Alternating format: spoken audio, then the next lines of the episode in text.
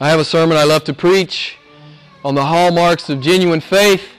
I think I've preached it here. I'm not, I'm not sure. I think I have. I'm pretty sure I have. Um, if I gave you a moment or two, you could probably guess what the hallmarks of true, genuine, biblical, saving faith are. We've been talking a lot about this uh, all fall, so you could probably guess uh, at least three of them.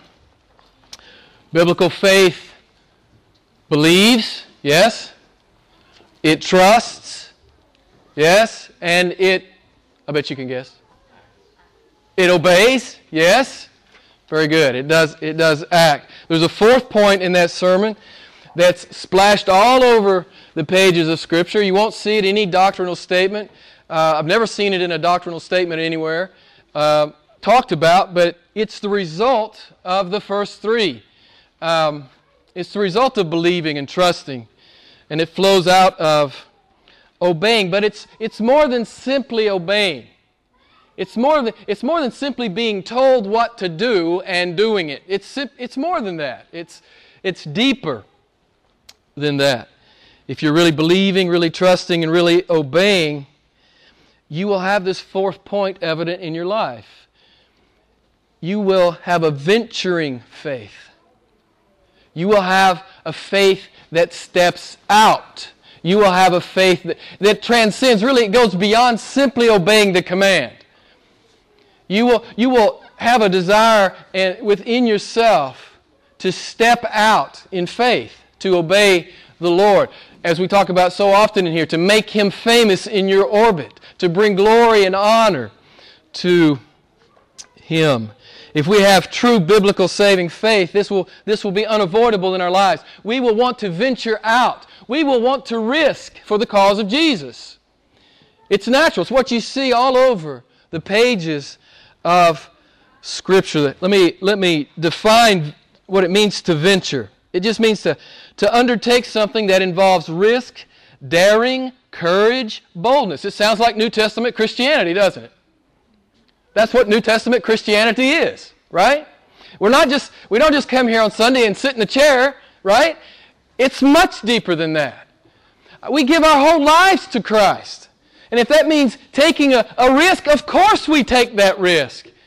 Of course we do. It magnifies Him as we step out, as we venture out on His promises. You know, he doesn't simply give our promises, the promises for us to, to believe in a the, theoretical way. If we really believe the promises, we're supposed to step out on them, stand on them, and do the word. Yes? This is New Testament Christianity. My, little, my illustration for venturing in faith is if I gave you a few minutes, you could probably guess. New Testament guy, Peter. Jesus Jesus was walking on the water, right? In the storm, he's walking on the water, and Peter sees him out there. You, have heard me say this to you many times. I love this illustration. And, and Peter sees him out there. And what does Peter say? Peter says, Lord, is that you? he said, Is that you out there? He says, If it's you, what? Bid me come. Beloved, this is Christianity. Christianity is not passive. We don't, we, don't, we don't just sit down and wait for lightning to strike. Beloved, we're, you know, we're, to be, we're, we're to be pursuers of God. And he says, he says, Jesus, if that's you out there, bid me come. What is Jesus going to say when you ask him to bid you come? What's he always going to say? Come. Peter wasn't commanded to get out of the boat. Jesus doesn't tell him to get out of the boat. You know, Jesus doesn't even suggest that maybe he would think about getting out of the boat. Peter says, I want to get out of the boat. Jesus says, Come on. Beloved, this is Christianity. This is how it is. Come on. You know, I tell, I tell people all the time when I touch on this verse, you know, this is, should be a, a, a part of our, our daily Christianity. Lord, bid me come. Bid me come in my service to the church. Bid me come in my giving to the church. Bid me come as I love and serve the body. Bid me come in using my gifts. Bid me come in my, in my witnessing for you at the, at the university or in the office. Bid me come. Give me the courage to step out of the little boat and walk on the water. This is New Testament Christianity, beloved. This is New Testament. Christianity. It doesn't matter if it's impossible or not, uh, or not, right? It doesn't matter if it's impossible or not. If Jesus says, Come, we go. and it was impossible for Peter to walk on the water. But if we're Bible believers, we acknowledge that he did. It transcends should and ought. I run into so many Christians. It's about should. Should I do this? Ought, you know, am I supposed to do this? Am I compelled to do this? Ought I do this? Beloved, New Testament Christianity is way past should and ought. I tell you this all the time. It's about desire. Do you desire? Really? This is a, a heart check for each one of us. Do you really desire to obey the Lord and honor Him in your life? You have a few moments on the planet before you stand before Him as compared to eternity, we're vapors upon the earth. Do you really? Is that one of the first things? Is that like at the top of the list there? What I'm going to do this week, my agenda this week honor the Lord. Even if it's risky, even if it's costly. Beloved, when you step out in a way that's costly and risky,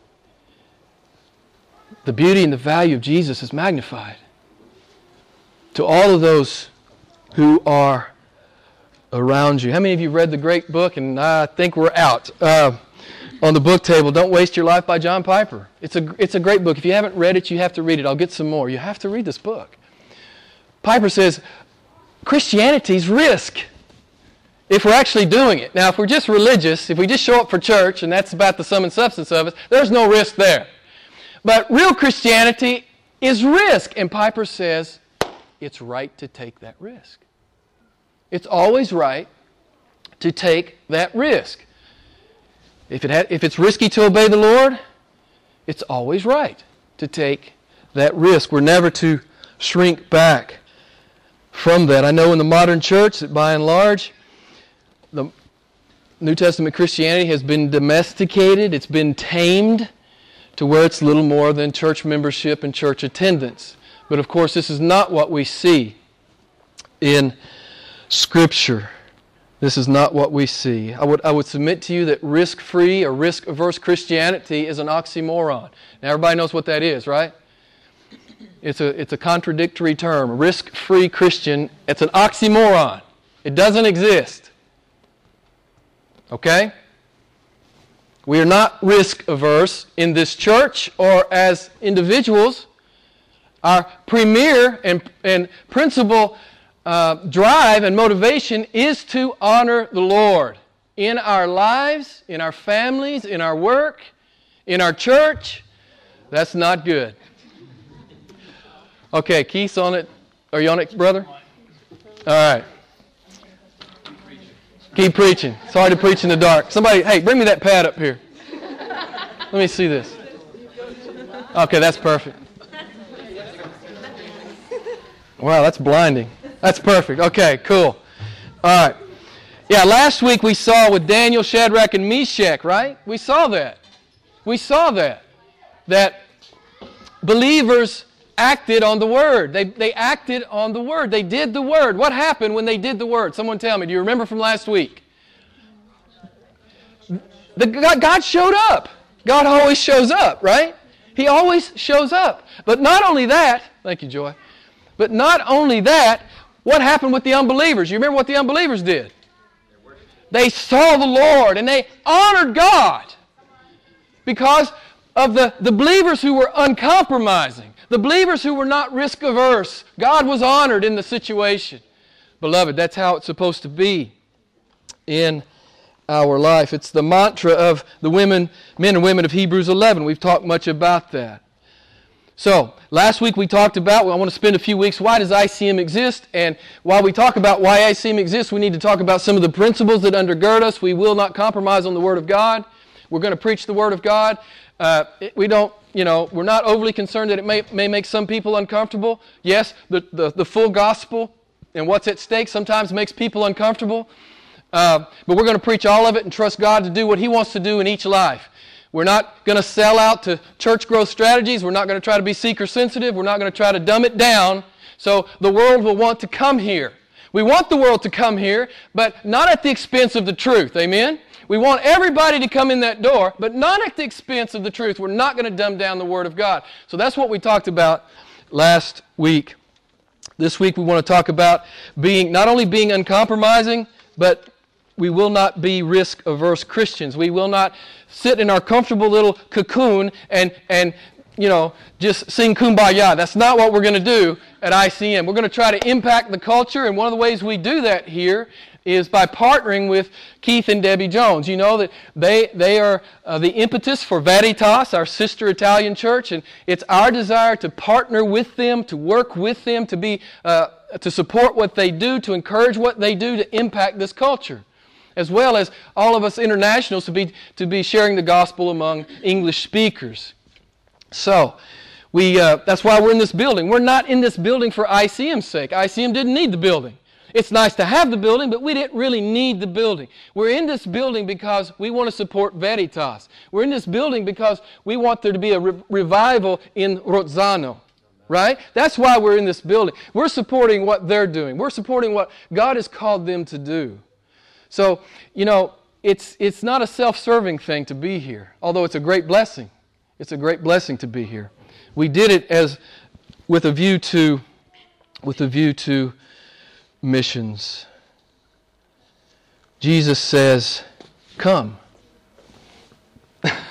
Have you heard him? Have you come to him? Are you obeying him? Do you have that venturing spirit in your heart? Are you praying, Lord Jesus, bid me come, change me? I want to get out of my little bitty boat. I want to get out of my comfort zone. I want to get out there with you, even if it looks hard and risky and impossible. I want to get out there with you. That's what I want this church. I don't ever want us to get fat, dumb, and lazy, right? And just be a sleepy little church.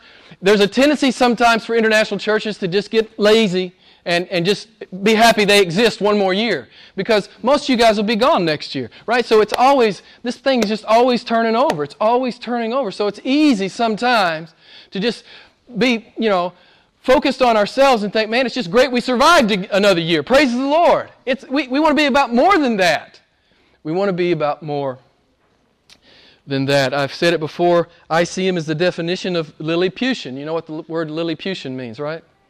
Who knows what Lilliputian means? There are people here who don't know what Lilliputian means. The little bitty people, you remember Gulliver's Travel and the little bitty people, little bitty people tied him down? Do you remember that? We are Lilliputian. Hey, we're a joke to the world. We are a joke. We're a joke. We're no, we're just a group of ragtag internationals from all over the world. We're a joke to the world, but we're not a joke to God. We're, we're small and we're it, from the world's perspective, we're weak and we're no account. Not many mighty, not many noble, not many strong. Hey, we're, we're perfectly qualified to be used mightily of God. God says, I use those kind of people. I use those kind of people that aren't proud in, them, in and of themselves. I use those kind of people. We're perfect.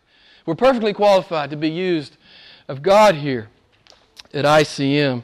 We are pathetic in the eyes of the world, but we're not pathetic in the eyes of God. When I think about this, I remember how pathetic the manger was, yes? I remember how pathetic the cross was, yes? I remember how pathetic the, the tomb was, yes? But God works His power in the weak thing that He might be seen as mighty. Beloved, this is how our Lord this is how our Lord works. So we are perfectly qualified to be used mightily of God, to pray bold prayers. Oh, what did the guy say about Martin Luther?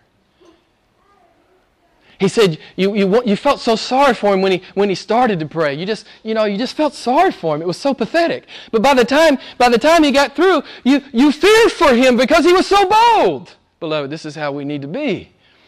This is how we need to be praying. We'll talk more about that in a few minutes. You can remember the great verse, Matthew 17, 20. For truly I say to you, if you have faith as a mustard seed, you shall say to this mountain, Move uh, from here to there, and it shall move, and nothing shall be impossible for you. This is what we believe at ICM. We believe in miracles. We believe that God can do all things. And so we ask, we pray, we petition, believing, believing prayer, yes? But we leave the timing to God We don't demand that He perform on, on the spot. We leave the timing to God. I've told Keith and Debbie, we may not live to see the revival in Milan, but we'll keep praying for it. Yes? Why? Because our, prayer, our God hears prayers. And He answers prayers. So it's our great honor to simply petition for revival. Petition for a great outpouring of the Spirit of God, a great awakening in Milano. That tens of thousands of people will get tired of their secularism and their materialism and they're just, you know, going through the motions of life with a dead soul. So we cry out to the Lord to magnify Himself in this place.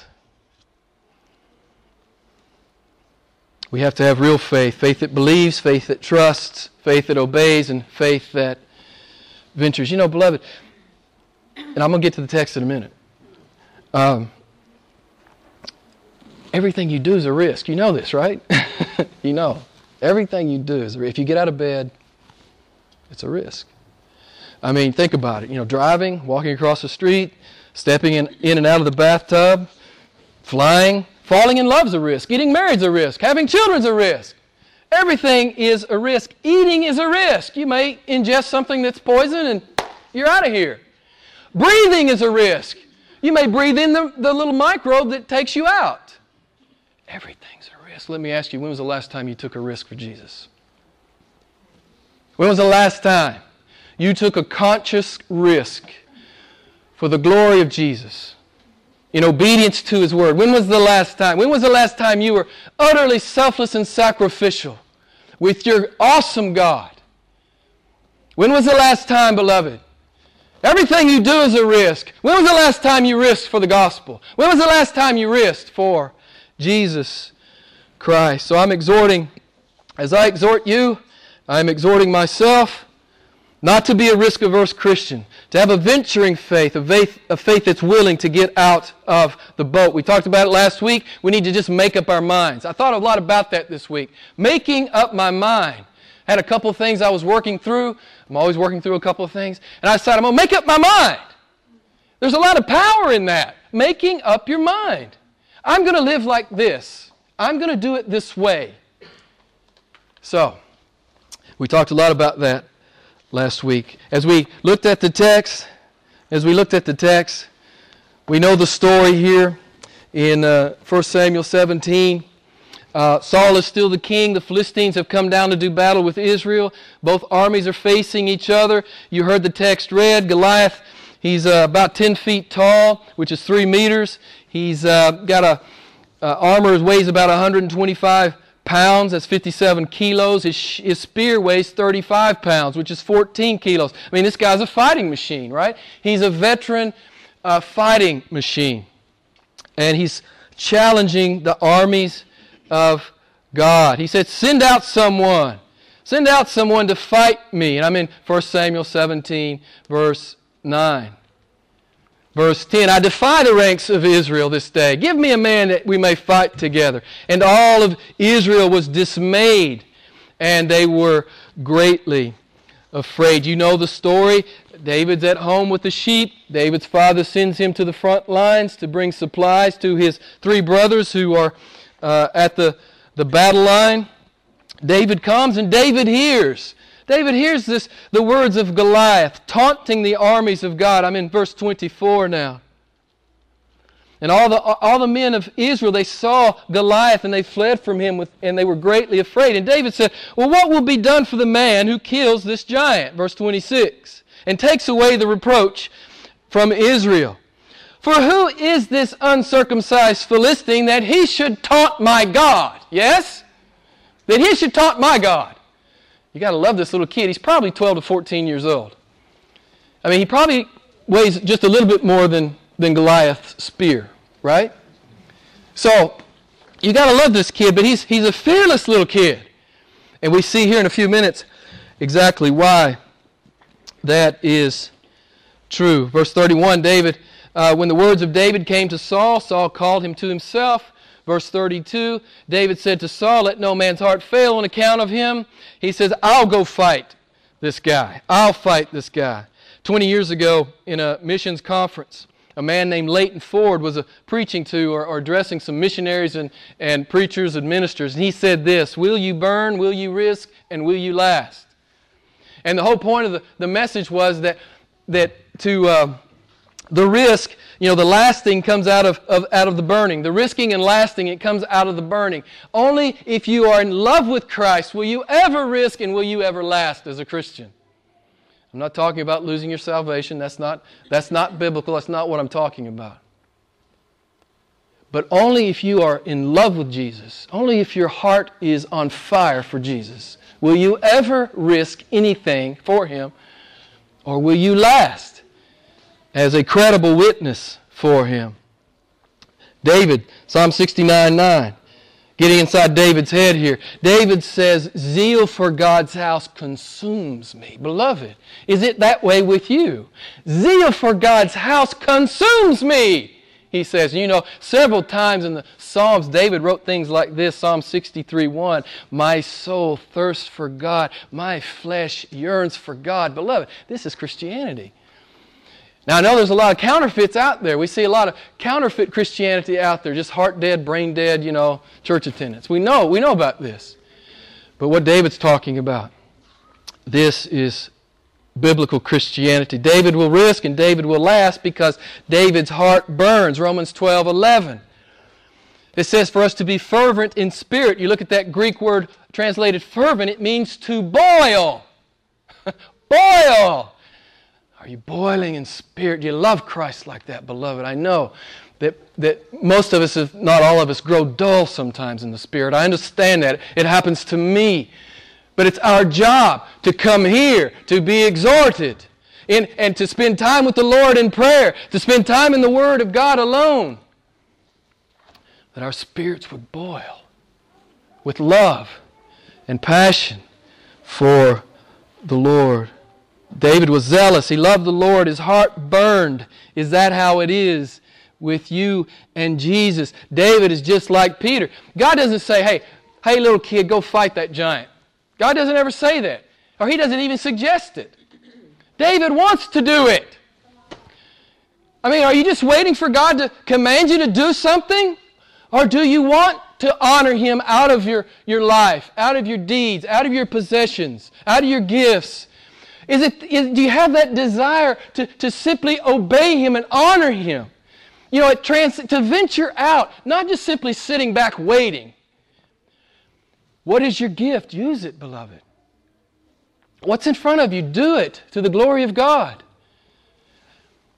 Beloved, Christianity is not passive. It's not a passive thing. We're to, we're to, as Peter told Timothy, to lay hold of it and to live it in a way that, that magnifies the Lord Jesus. So David's like Peter. He's not sitting back. He says, Man, I'll go do it. I'll go kill this stupid giant. So David's heart is fueled and aflamed. And I got to ask you, you know, it doesn't do me any good to stand up here and exhort you to risk and last if your heart's not on fire. If your heart's not on fire, you're not going to do any of this stuff. You're not going to step in front of a giant. You're not going to get out of your little boat. You're not going to do it. Unless your heart is on fire. Beloved, this is what Christianity has always been. This is even, even before the New Testament, this is what true conversion was in the Old Testament. Hearts that were on fire. We saw it in Hebrews 11. These hearts were on fire for the Lord. It's not just simply keeping rules and checking boxes. It's not that. It's never been that. I know that in many places it's devolved into that, but it has never been that. David is indignant. He's indignant. He says, Who is this guy who thinks he can taunt my God? Don't you love it? Don't you love this little kid? I've shared this with you before. I, I don't even know who said it. Some theologian. God almost never calls his people to a fair fight. Yes, he's not going to call you to a fair fight. He's going to call you to a fight that you need him to show up, or it's a train wreck. right? Um, he's going to call you to obedience that's so large that you can't do it yourself, that he's got to show up or it's a train wreck. This is what God calls his people to. I love, I love that great text, Daniel 11:32. The people who know their God shall be, someone tell me, do you know? Amen. I love that. the, that's exactly the translation I was going to use. Don't tell me Lynn. I can't believe I remembered her name. Lynn. Way to go, Lynn. The people who do know their God, they'll be strong and they do awesome stuff. Beloved, this is Christianity. This is what the Lord. I love what, I love what John Piper says. God does not delight in tidy caution. He does not delight in tidy caution. And another famous quote, I know that some of you have heard this quote from William Carey expect great things from God, attempt great things for God. Yes? That is a principle that undergirds this church. And I, pro- I know we probably fail many times, but we're going to keep talking about it and praying about it and keeping our eyes on it. That we would, as William Carey says, expect great th- things and attempt great things for God. It's Hebrews 11. This little boy, he's learned God correctly. He's been down this road before. You know what happens here. I think, uh, yeah, this was part of the text that Richard read, verse 33 to 37 here. Saul says, You can't fight him. You're just a kid. Verse 34, David says, I know about this stuff though. He said, When the lion came and the bear came, he said, I took him out. He said, The same God that helped me kill the lion and the bear, he will deliver this giant into my hands. Beloved, it's a lifestyle, yes? You know, you don't just come up to this huge giant thing that you could never possibly even imagine doing. The only way you come to this place, the only way David comes to the place of stepping in front of the giant is he's, he stepped in front of the lion, he stepped in front of the bear. And, and so God is always growing you. He's getting you ready for the next miracle. He's getting you ready for the next huge thing that you can't do yourself. This is just perpetually going on in the believer's life. David said, God will give me the giant. I'm not worried about it. And Saul says, Oh, well, he go, take, take some of my armor and stuff. David says, I don't need that stuff. I've got everything I need. I've got a stick, I've got a sling, I've got some rocks. And beloved, what I want to say to you is we've got everything we need, right? What a joke. 30 or 40 or 50 or 60 people in Milan, you know, international church. The world thinks we're a joke. We're not a joke. Our God's God. we have everything we need. We have the Word of God. We have the third member of the Trinity indwelling us. We have all that we need. We don't need the world's ways. We don't need the false church's ways. All we need is to be faithful to this. That's all we need. God will do everything else. God will do the rest. So David goes out to meet Goliath. He goes out to meet Goliath. You guys know the story. You know the story, verses 42 to 50. I'm just going to summarize it quickly. The Philistine looked at David. He said, Man, you're, you're a punk. He says, He had disdain for him. He was a handsome and ruddy youth, it says.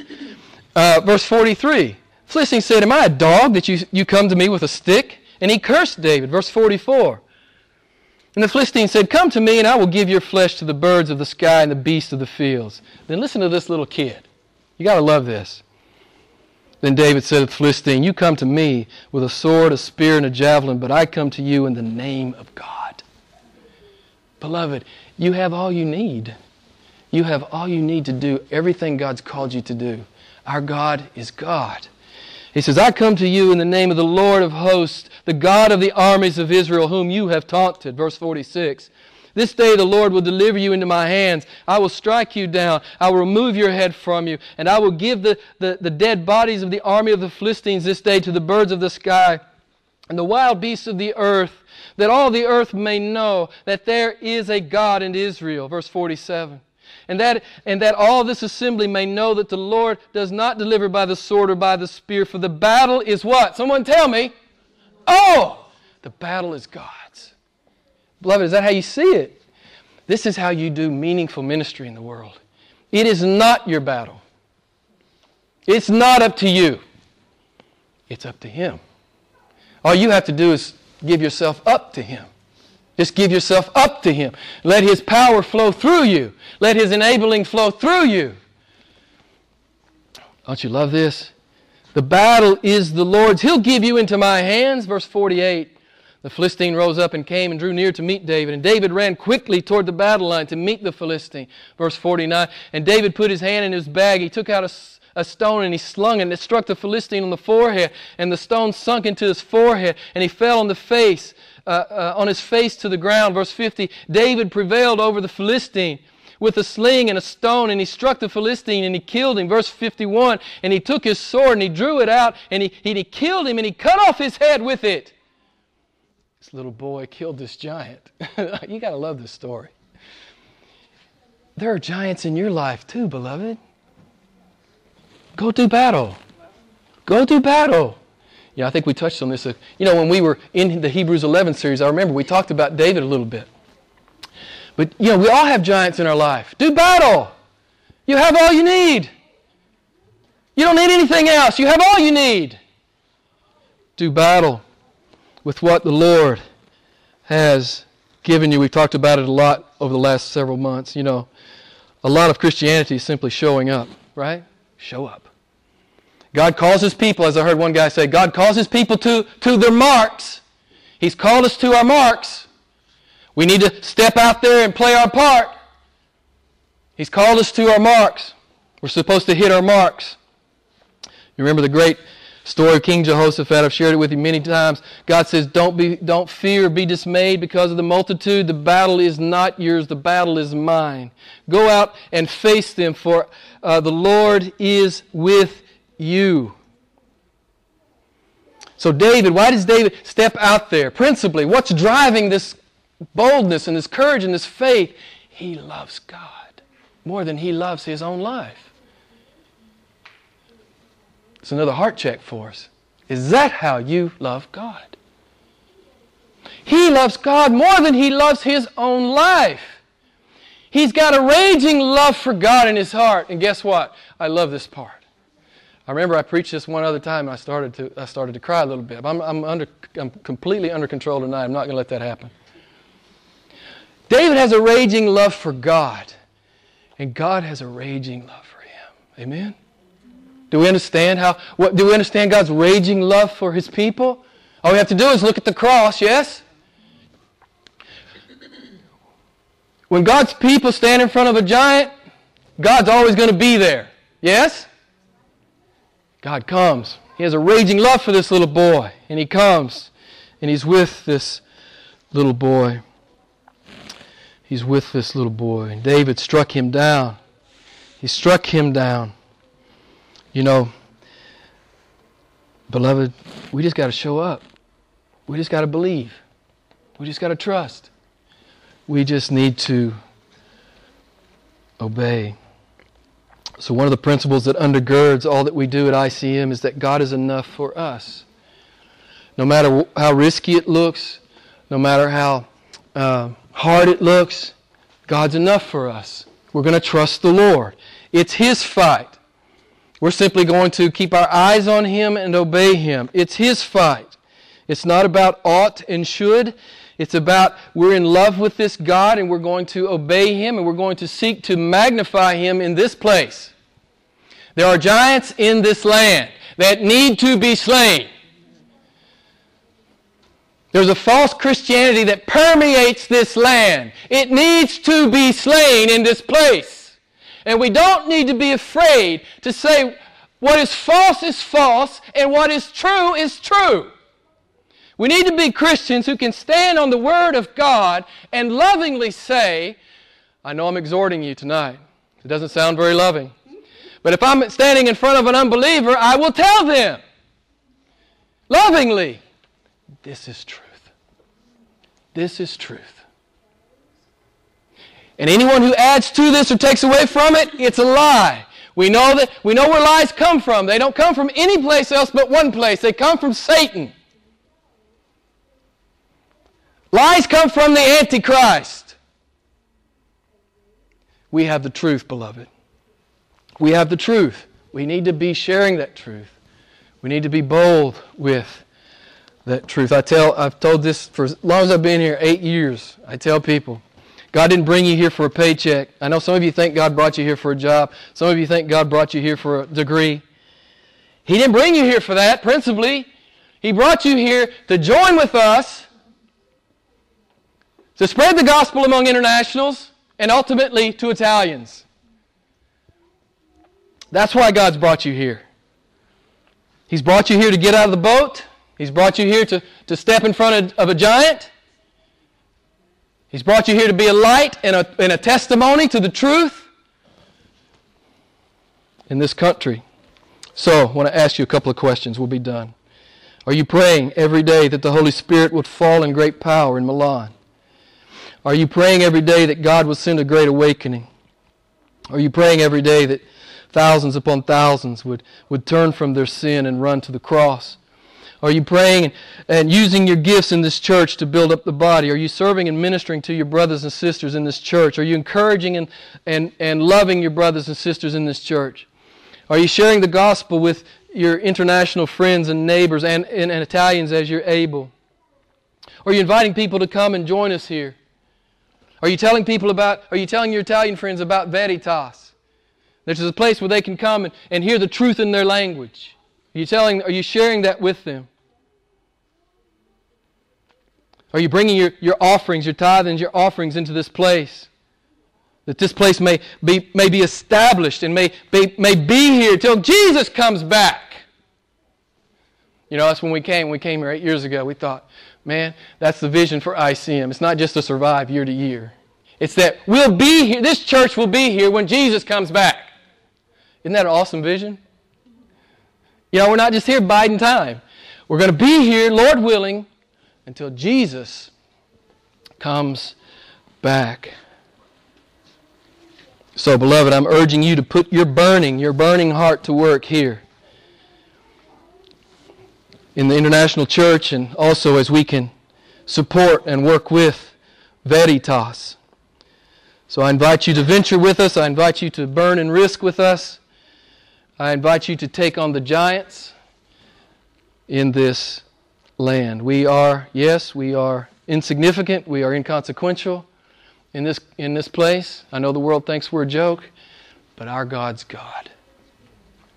So, my challenge to you is to believe that and become involved in this church. And I, I, I've said this many times in the eight years I've been here. You know, you crunch the numbers on ICM, it's a little depressing sometimes. you think, well, we lost almost all of our church, and, and uh, it happens every year. We lose 50, or lately it's been 50% or more. And, and you, you just go, wow, how's this going to work? I, I, I don't know how it's going to work. God knows how it's going to work. And then new people come. Yes? But every wave of internationals, you gotta, you gotta commit. You know, you gotta commit to this church. You know, the first wave that doesn't commit, this church ceases. This church will cease to exist. You know, we'll never cease to exist because God's unfaithful. We might cease to exist because we are. So I'm challenging you. I'm challenging you to commit to this church. Love this church. Serve this church. Use your gifts in this church. Bring your tithes and offerings into this church. Beloved, it's what Christians do. It's what real Christians do. Let's pray together.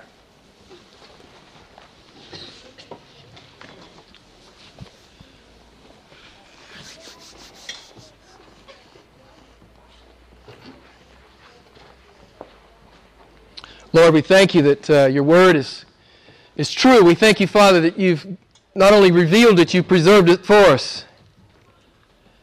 We're not, we're not those kinds of folks who, who uh, make light of the Word of God. We, we know you are great, God. We know you're certainly able to reveal and preserve your Word for your people, and we thank you, Lord, that you have done that for us. We thank you that we have the truth. We thank you that we have the truth that changes lives, it changes eternities. Father, I, I thank you for these messages about being uncompromising and about uh, not being, not being uh, risk averse, Lord. Thank you, Father. Thank you for these challenges. We need, to, we need to be like Daniel. We need to be like David. The battle is yours. We have all that we need. You've given us all that we need. We're pathetic in the eyes of the world, but you're our God and you're our Father. And so we pray great prayers. And we expect great things. That you'll do a miracle in this place. And that internationals will get saved. And that internationals will get on fire. And do mighty things here for the glory of Jesus. And that Italians will, will get saved. And Italians will do mighty things here for the glory of Jesus. We're not just here to do religion. We're not just here to check our, our spiritual box. We're here to be poured out. We're here to be poured out for your glory, Father. So help us, I pray. We all of us are weak and frail. You know our frame. You know that it's easy for us to shrink back. You know it's easy for us to conform. Oh Lord, we don't want to be like that. Give us your faith, Lord, your courage. Use us up, Father, for the glory of Jesus. We pray. In his awesome name, amen.